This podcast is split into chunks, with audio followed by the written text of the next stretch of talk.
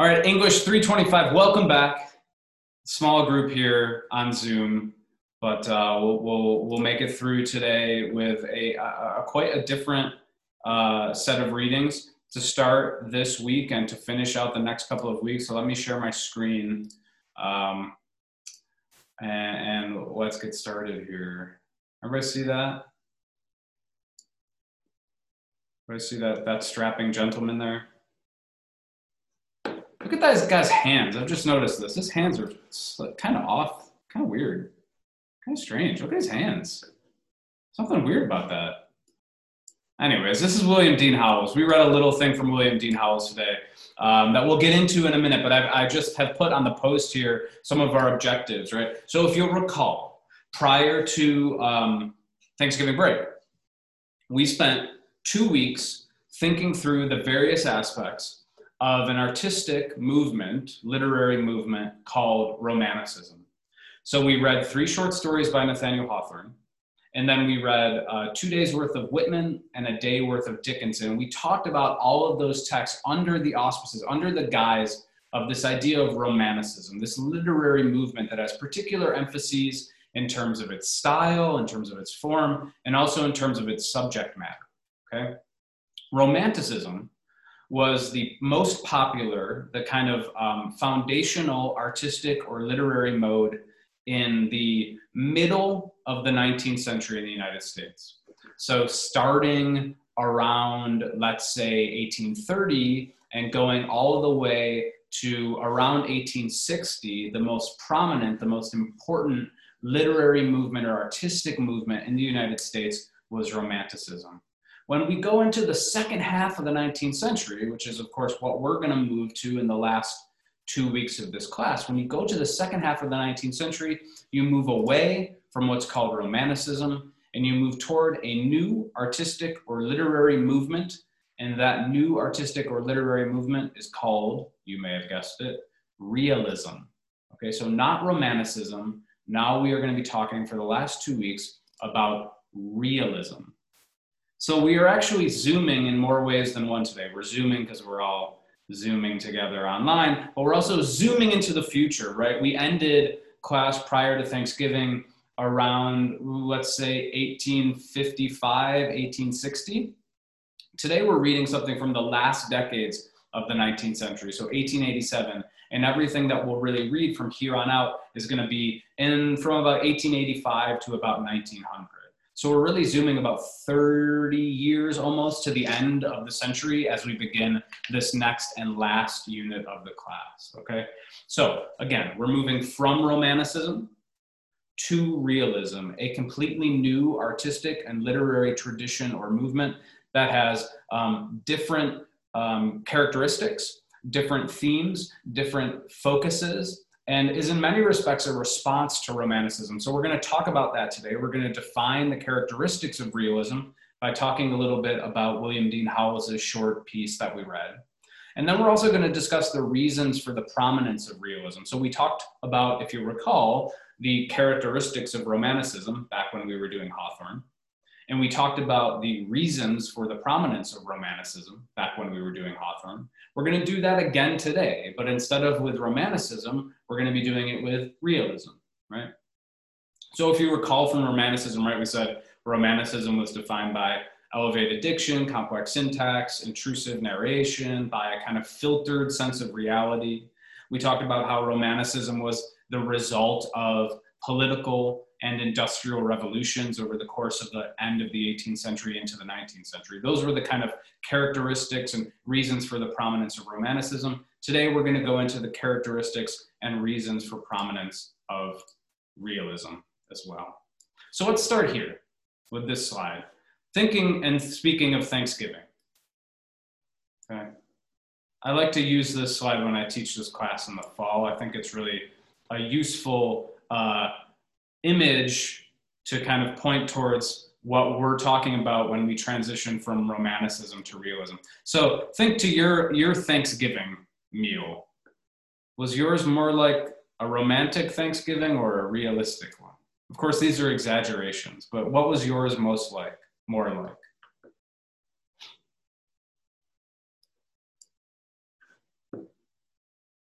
Now, I'm not saying like who had Budweiser's on the table and, and ate KFC, but I'm saying like, does did your Thanksgiving meal like was it perfect? Everybody gathered around with big smiles on their faces. Everybody dressed up.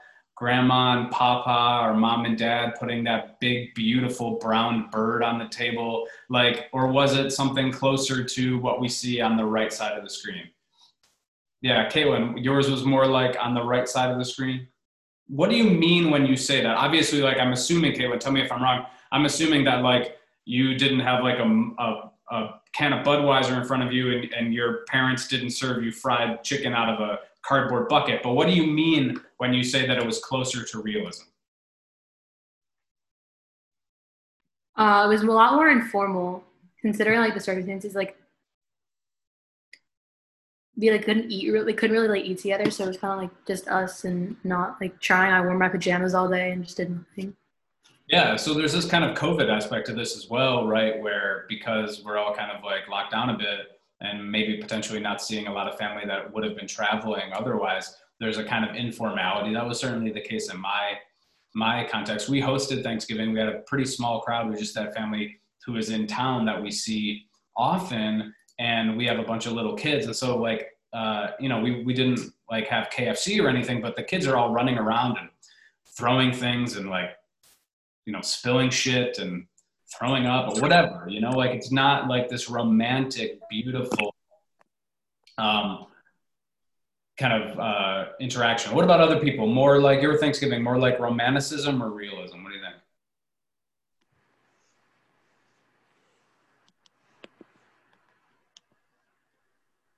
I had one guy way back in the day, one student. He was like this very kind of like clean cut guy who I brought up this slide, and everybody was like, "Yeah, my my Thanksgiving is more like the realistic one. That is to say, like it's a little more informal. Everything is not perfectly placed on the table. Like uh, not everybody has a smile on their faces. Whatever." I had one guy, very clean cut guy, who was like, "Yeah, actually, my Thanksgiving looks just like romanticism."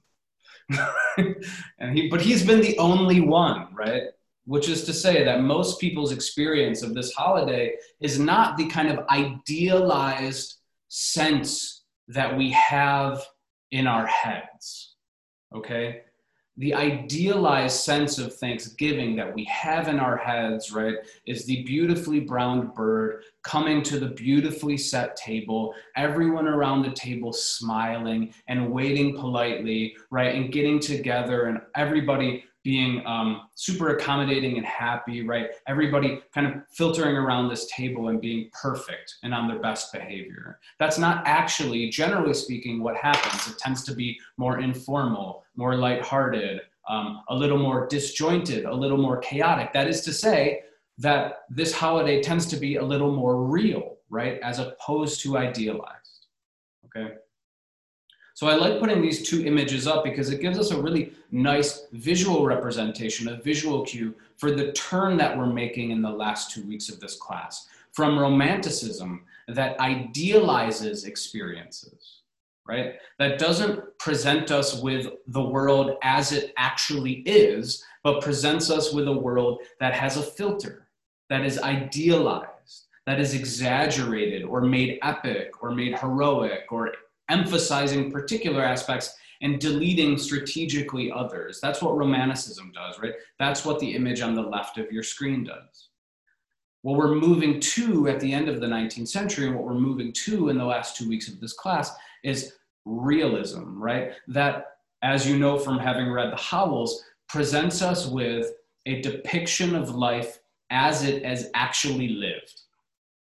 Honest, truthful, straightforward, right? Presents us with life not with a filter covering up the bad parts, quote unquote, but with a uh, no filter at all, right? Just showing us exactly what life is like. Now, you know, that's not, this is obviously an exaggeration on the right, like it's a parody, you know. Uh, your grandma's probably not smoking a cigarette as she plops KFC down on the Thanksgiving table. Although if she is, I'd like to meet her and I'd like to know more about her. But um, but it's kind of like not as not as clear and, and precise and, and idealized as uh, as the image on the left would have us assume. Although I will say I'm a vegetarian, but it was on me to cook the turkey this year, and I cooked a damn good turkey. I fucking killed that thing. It was beautiful. It was beautiful, and everybody said it tasted great. I wouldn't know, but everybody said it tasted great. Any questions about the difference here between romanticism and realism in terms of just in the in its broad outlines? Okay two different literary movements. Romanticism is characterized by many of the things that we talked about right before break. It's in the mid century in the United States. And then realism is the next literary movement that actually comes out of as a response to romanticism. And it takes us up right through 1900, which is where I deposit you off into the warm, loving embrace of English 326, if you haven't taken it before, right? Okay, so let's move on. Let's talk a little bit more about what Howells is saying, right? So the question that I asked you guys was to think about this weird little anecdote that Howells uses about the grasshopper. And he uses this anecdote to exemplify his argument about the function and purpose of literature. So the quotes that I put up on the screen here don't actually have to do with the grasshopper. I just wanted to use the grasshopper as a kind of um, entry into these quotations. So does anybody remember? There's only a couple people here, so you know we'll see if we can get uh, somebody to speak up. But, but, does anybody remember what um, Howell says about the grasshopper? What type of grasshopper does he want? If you look on your screen here, you see a sketch of a grasshopper, an idealized one, one that Howells would say comes from a science textbook. And then you see a real grasshopper, right? Which grasshopper does Howells want? Does anybody kind of recall or pick up on that from the reading?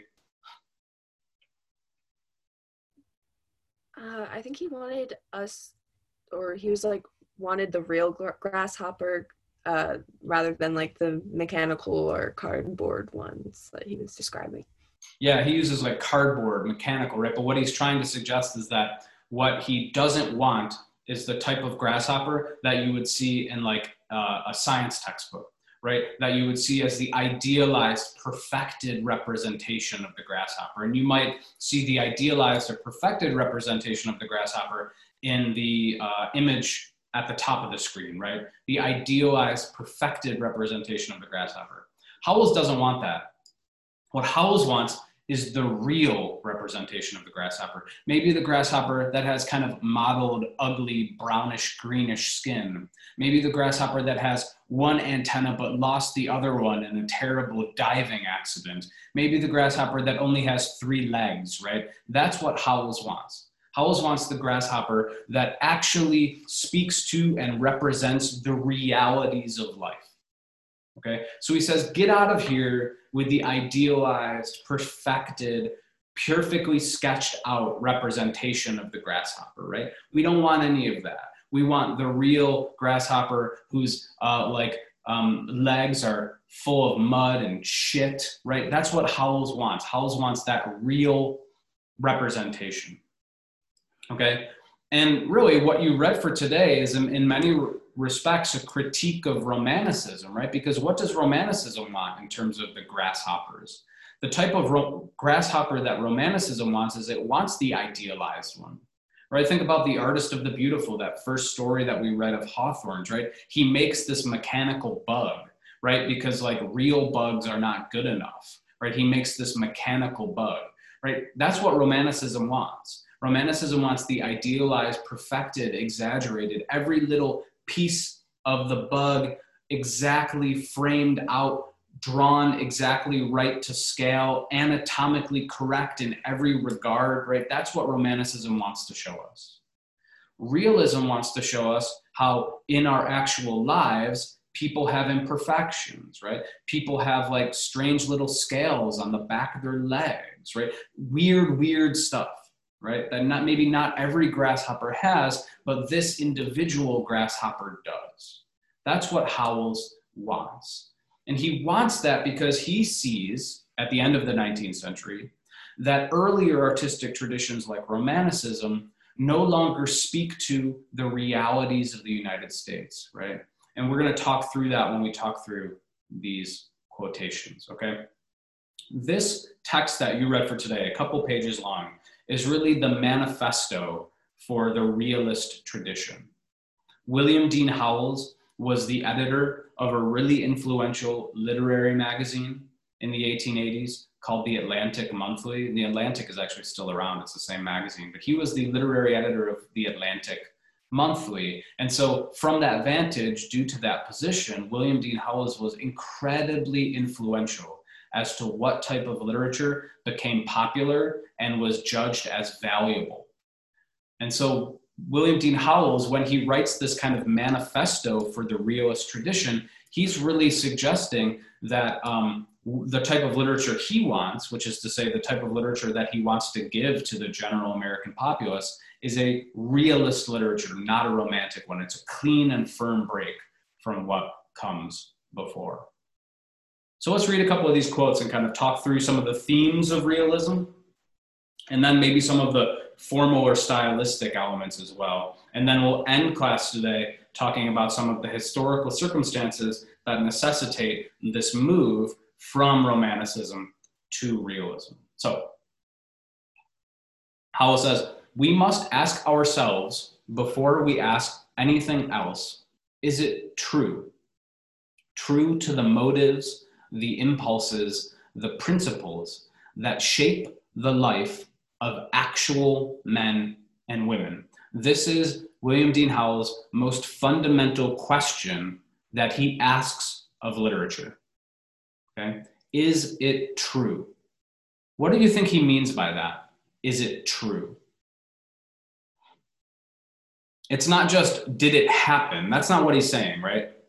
Truth is not, it happened or it didn't happen. He's not suggesting that, like, it can't be fictional. So, what is he suggesting? Again, he's not suggesting that literature should be nonfiction. So, it's not, he's not talking about truth in that regard. He's not saying that you can't imagine things and create things. So, what, what does he mean when he says true?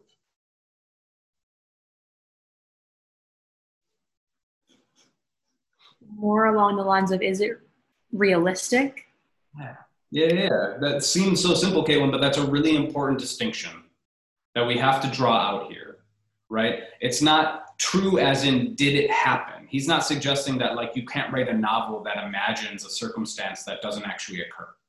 What when he says is it true, what he is saying is it realistic? That's a really nice way of putting it. True to is it aligned with, consonant with the motives, the impulses, and the principles that shape the lives of actual men and women. So William Dean Howells doesn't care about whether the actions in the novel actually occurred.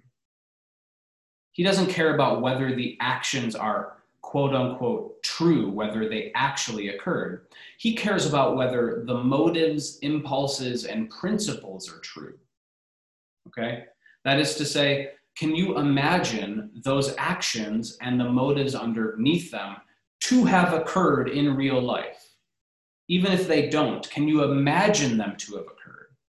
That's what Howells is talking about. And realistic, as Caitlin says, that's exactly the right word to use to describe what Howells is, is suggesting here.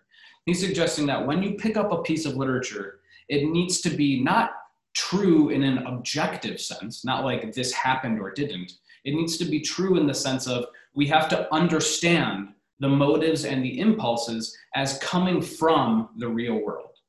It has to be realistic. Okay, go back to those images about Thanksgiving, right? One is a little more realistic than the other. Obviously, it's an exaggeration, right? But one is romanticized or idealized, the other is realistic. It's true to the motives, the impulses, right? Even if you don't get a big bucket of KFC on your table, the motive or impulse behind that image is that our Thanksgiving dinner table is a little more chaotic, right? It's a little more um, willy nilly. It's a little more like not everything that you put on the on the table is going to be completely hot right when you set it down, right? There's going to be those green that green bean casserole is going to be burnt right? There's a kind of truth to the impulse or the motivations behind the actions that are occurring in the literature. Okay, so this is a big question that I that we get and we have to push through. When Howell says, "Is it true?" Again, he's not suggesting that you can't write something fictional. He's suggesting that the fiction that you write has to be realistic. It has to be true to motives and impulses that underlie the fictional actions. Okay? All right, so let's move on from that. The second quote is really a criticism of Romanticism, and I want to talk about kind of how it functions as a criticism of Romanticism. So he says, it is the conception of literature as something apart from life, super finely aloof, which makes it really unimportant to the great mass of mankind without a message or a meaning for them. And it is the notion that a novel may be false in its portrayal of causes and effects that makes literary art contemptible, that means hateable, uh, even to those whom it amuses, that forbids them to regard the novelist as a serious or right minded person. Okay, so what is Howells' critique of Romanticism here? Why does he say that Romanticism is wrong or bad, incorrect? What is his critique of Romanticism?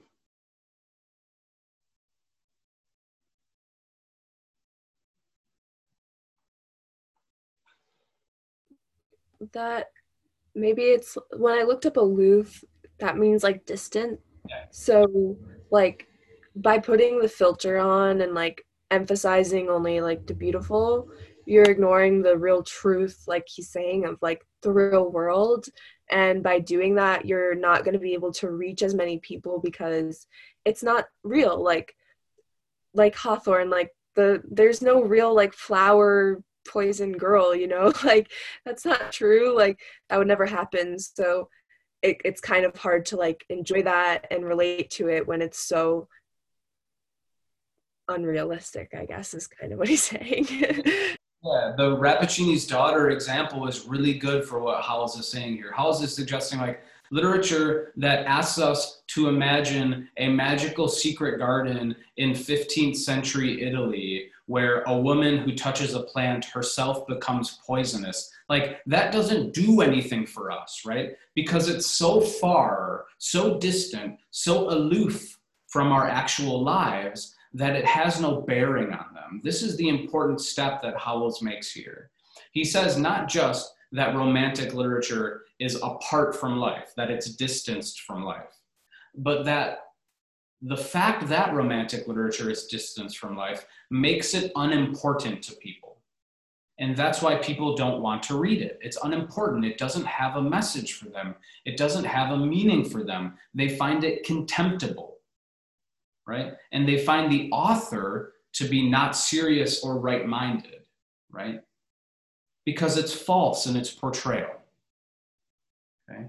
So, what Howells is saying here is that you need to have literary art that connects closely to the actual lives of real people. And if you have literary art that connects closely to the actual lives of real people, those real people will find literature to be important. They will find literature to be important because that literature will have a meaning for them. It will have a message for them. What Howells is suggesting is those Hawthorne short stories don't really have a meaning or a message for the people who read them, right? Because those real people who are reading those stories, they can't see themselves in those settings. They don't understand those characters.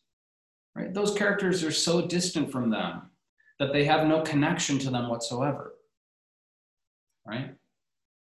So, what Howells is saying is that we need literature that connects to the reality of life. Romanticism is a type of literature that distances us from the realities of life by idealizing life, by filtering over the deficiencies or eccentricities of life. It takes us away from those realities. And when romantic literature takes us away from those realities, it um, no longer has a message or a meaning for the vast majority of readers, right? Part of what Howells is doing here, which we don't really have time to get into, is that he's trying to democratize literature. He's trying to bring literature to the masses. He's trying to send literature across the wide expanse of the United States in the late 19th century. He's trying to suggest that we need to write a type of literature that most Americans can read and can get something out of. We want to write a type of literature that people are actually going to enjoy, right? And get something out of, take meaning from. And implicitly, he's critiquing Romanticism for not doing that, right? For being kind of elevated and high minded and using a bunch of symbols and setting itself in mystical Italian landscapes, right? Howells wants none of that. Howells wants a story set in a realistic context with realistic people doing realistic things and saying realistic thoughts. Okay. Any questions on that, on Howell's critique of Romanticism?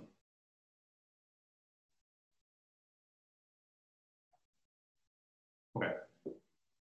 So we've talked a little bit about some of these thematic distinctions between Romanticism and realism, right? Howells wants a kind of real, truthful, honest, organic appraisal of life in literature, whereas the Romantics want something else. What about in terms of style or form? This is where kind of the last quote gets us, right? So if um, Howells wants, in terms of theme, something real, honest, organic, and truthful, in terms of form, what is he asking for? He says, the young writer who attempts to report the phrase and carriage of everyday life, who tries to tell just how he has heard men talk and seen them look, is made to feel guilty of something low and unworthy by the stupid people who would like to have him show how Shakespeare's men talked and looked. He is instructed to idealize his personages. personages just means character here. He is instructed to idealize his characters, that is, to take the life likeness out of them and put the literary likeness into them. Okay, so again, there's a critique of Romanticism here. What is the critique of Romanticism? Remember back to Hawthorne again. How do Hawthorne's characters talk? Do they talk like you and I? Do they talk like what you imagine a 19th century American to talk like? What do you think? I see some shaking heads, but just put some words under that.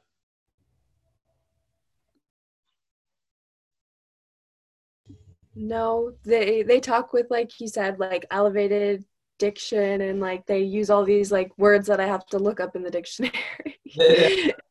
So there's like really elevated diction, which is characteristic not only of Hawthorne as a writer, but all of his characters who are speaking, right? Also that complex syntax where the sentences just run on forever and they they're like really complicated, right? Um, also, like you'll notice in Hawthorne, like his characters use like um, formal anachronisms, like like doth and thou, like language that we understand to be more kind of aligned with Shakespeare's time, right? Doth and thou, than we do understand it to be aligned with 19th century America, right? Howell says, why are your characters talking like they're from 16th century Britain?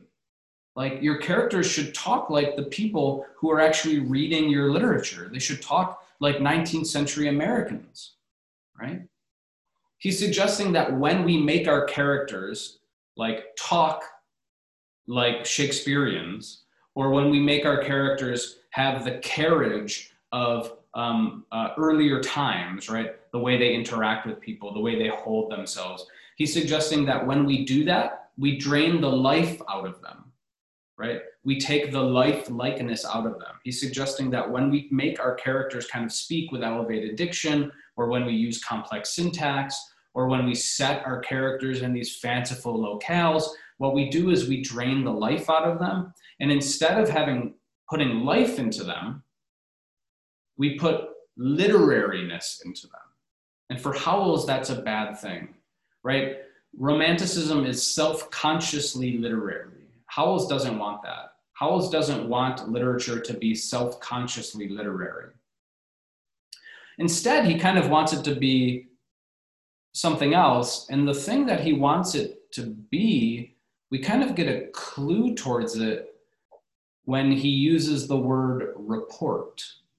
When he says, the young writer who attempts to report the phrase, the manner of speaking, and the carriage, the way of being in the world, of everyday life. So, why is the word report here important for Howells, do you think? What's the difference between um, reporting and, let's say, inventing? What's the difference between those two things?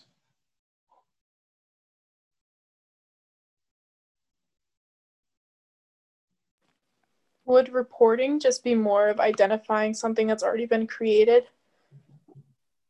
Precisely, right? Reporting means identifying, right? Reporting means you look out in the world as it actually occurs. It's great, Sarah. You look out in the world as it actually occurs and you see how people are talking. You see how people are holding themselves, their carriage, right? And then you just reflect it back in your fiction, right? That's what Howells wants us to do. It's actually a little more journalistic than it is imaginative, right? He's suggesting that an author, a literary author, should report as opposed to wholly create. He should report instead of idealize, right? So you should just take in what you see and reflect it back in your fiction. That is obviously not what somebody like Hawthorne does. Hawthorne doesn't just look around him and reflect back what he sees. No, he like looks at these grand, big philosophical ideas, and then he decides to set his literature in 15th century Italy. Right? What Howells is saying is no, we want a writer who's going to see the phrase and carriage of everyday life and then report it in their own work. How men talk and how they look, exactly, minutely, precisely, almost as if you're doing something more journalistic than you are imaginative. He says that you know people who uh, are proponents or advocates of romanticism, they make realist writers feel um, unworthy or valueless.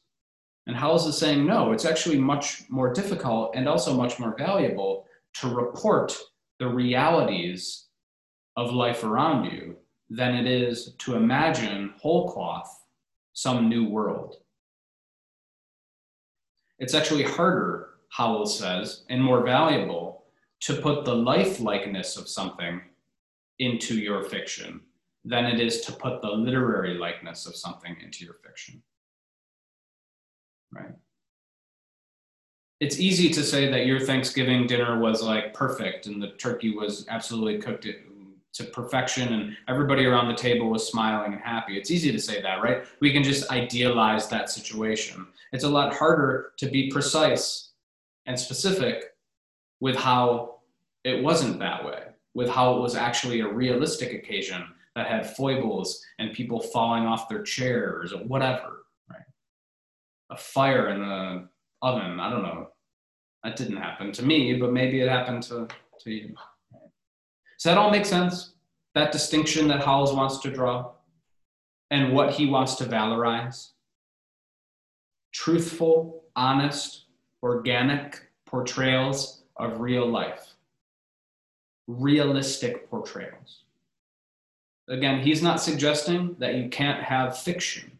He's not suggesting that uh, you have to completely be journalistic and only report what you see. What he's suggesting is that when you construct this fictional world, when you make up actions for your fictional characters to undertake, those actions, right, those thoughts, those beliefs, down deep inside of them, in their intentions, in their motivations, they have to be real. They have to make sense to your reader, right? They have to be realistic. They have to be things that your reader can connect to. And if your reader can connect to those things, that means that your literature is going to have meaning for them. And they're going to be invested in it and interested in it. They're not going to find it contemptible. Okay? Questions about that? Okay.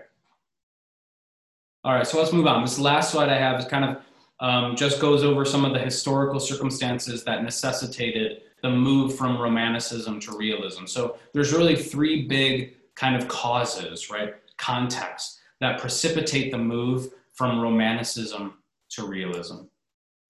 And I want to talk over them today, but we're going to rehearse these over the course of the next two weeks. So if you don't kind of get all of the details here, that's okay. We're going to come back to them, right? Okay, so realism flourishes in the latter half of the 19th century. What happens in the world that kind of pulls American literary uh, traditions from Romanticism to realism in this time? There's really three things. One is immigration and expansion, which I'll talk about in a minute. Another is the rise of industrial capitalism and the stratification of wealth. I'll describe that. And the third is the Civil War and its aftermath. All three of these things happen in the second half of the 19th century, and they cause or precipitate this change from a romantic perspective in literature, from somebody like Hawthorne, to a realistic perspective in literature, to somebody like Howells. Okay, so the first one, the first context for realism why romanticism turns into realism is immigration and expansion.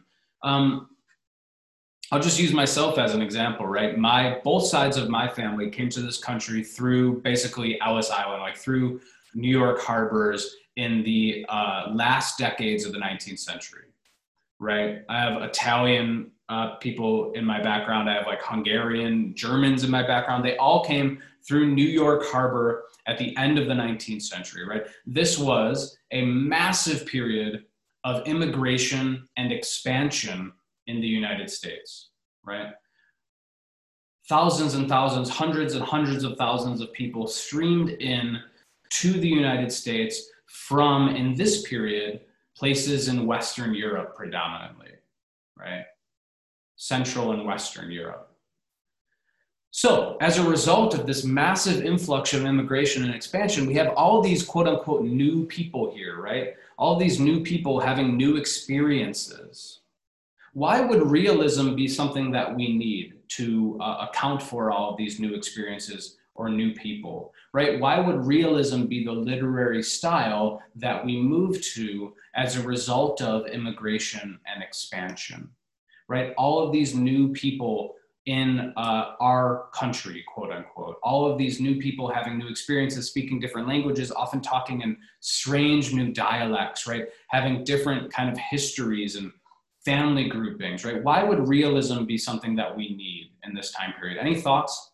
I just ask you to speculate. Why would realism be up to the task of this new situation?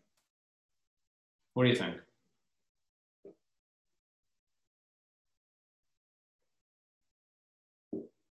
Any ideas? Uh, maybe because like with using like common language and like common themes, like you're accounting for people who are learning English maybe or like they don't know or they're not probably well educated in like symbolism and all these like really uncommon words you know so it's easier for them to be able to like read something that they read at a, or can pick up at a bookstore um, in comparison to like the romantic style. Great. And, and Jasmine, in the first couple of things you said, you really nicely made that bridge between what we talked about when we talked about Whitman and where we are now, right? You can really think about Whitman as a hinge point between the romantics and the realists, right? Because one thing we did say about Whitman is that he uses common language and common topics as opposed to exaggerated or idealized ones. And one of the reasons why, as we talked about last week, is that Whitman was, as we said, the poet of democracy. He wanted to bring everyone into the fold. And this is really what Howells wants to do as well. We get this massive influx of new immigrants from Western and Central Europe. They have new experiences, right? They are different, quote unquote, from us, quote unquote. How do we integrate these new people into the nation, right? How do we begin to learn about these new people? How do these new people begin to learn about us and thus become quote unquote Americans as opposed to Italians who now live in New York? Right? That's a process. You don't just step off of Ellis Island and become quote unquote American if you've lived your entire life in Rome, right? It's a process. So, how do you do that? Well, Howells believed that literature had a role to serve in making these new people part of this growing American nation.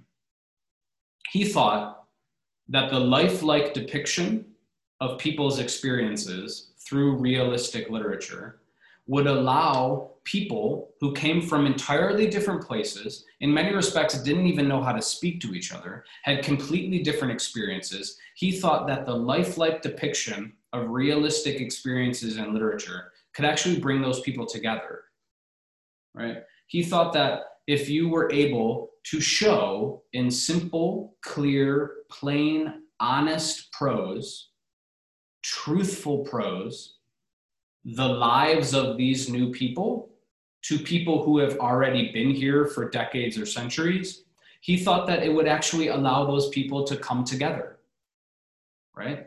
To form what we might call a sympathetic attachment with one another. Remember, these people are separated by massive geographical and cultural divides.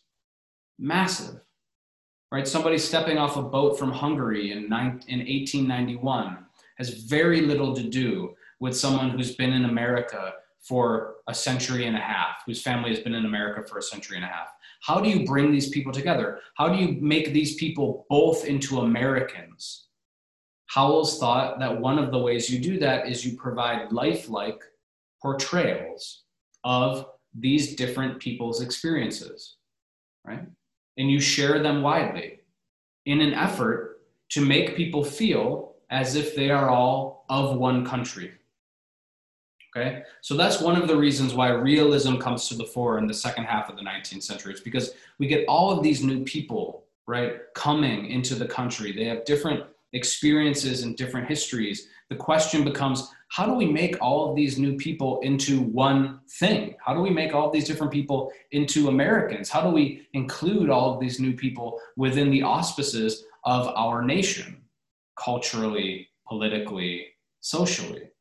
Howells believed that one of the ways you do that is you write realist literature, a type of literature that allows us to understand other people because we are provided with lifelike and realistic depictions of their lives.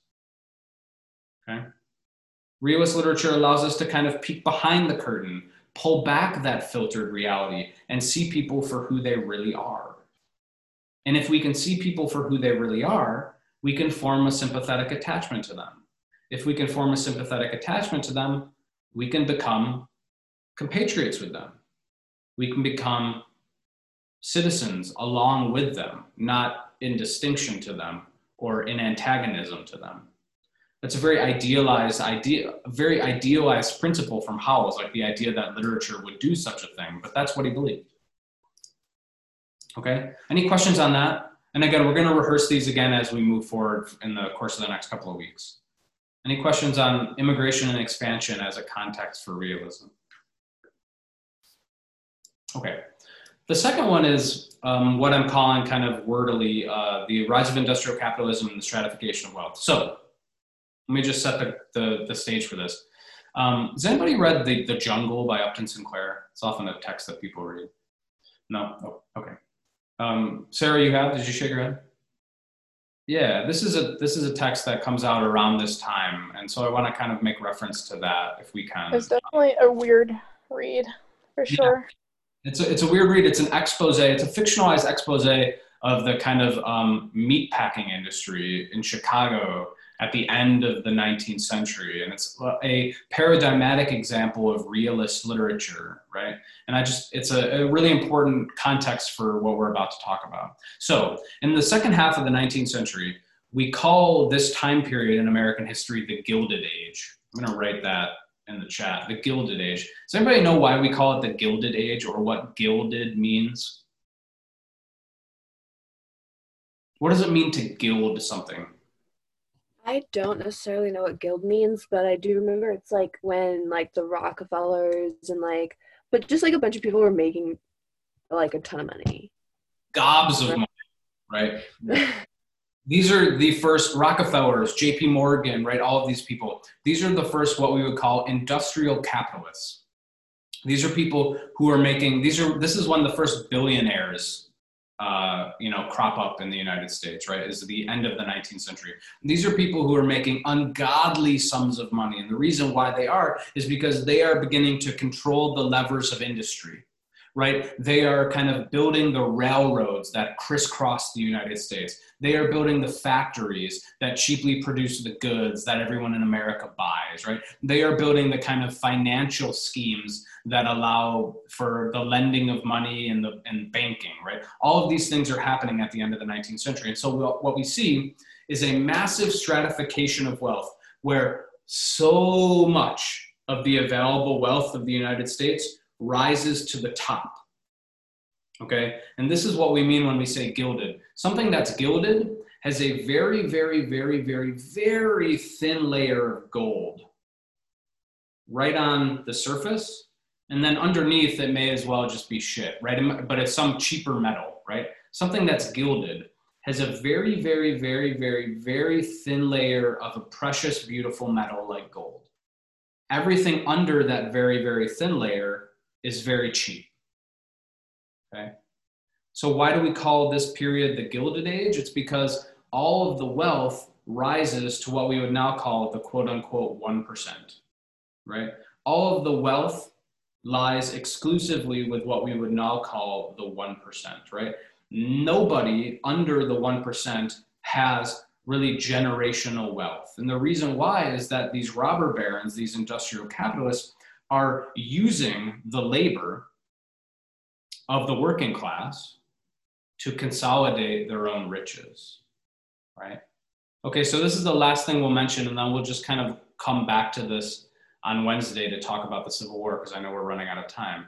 But the last thing we'll ask then is why would realism be um, the literary technique or the literary style that we would want to use for this time period where, uh, you know, socioeconomic classes are stratifying, all the wealth is rising to the top, but everybody below is really poor. Why would realism be the, the technique or the style for this period? We have like, you know, people who are as young as 12 working in factories like this young gentleman here. Why would realism be the literary style for this period? I think because you can't really sugarcoat a lot of what was going on in that time. So to be realistic as possible is their only option. Right, exactly. And this is why we see something like The Jungle being published in this time period is you can't sugarcoat the fact that like all of the meat we eat in the United States is infested with maggots, right? Like you can't sugarcoat that stuff. You can't sugarcoat child labor, right? What you need is to have a lifelike, truthful, realistic accounting of the situation that allows us to see America for what it is. And what it is is a place of intense poverty where the vast majority of people are struggling to get by, even as the richest become richer and richer and richer and richer and richer off the backs of the people below them. Romanticism as a literary style and a technique just doesn't seem capable of representing that situation. Okay. So we'll stop there and we'll we'll start back up uh, with a little rehearsal of these historical contexts before we get into our first kind of realistic uh, story that we're going to read for Wednesday. But any questions, comments, or thoughts before we go? All right, good to see y'all. Um, have a good week. Be in touch if you need. Okay.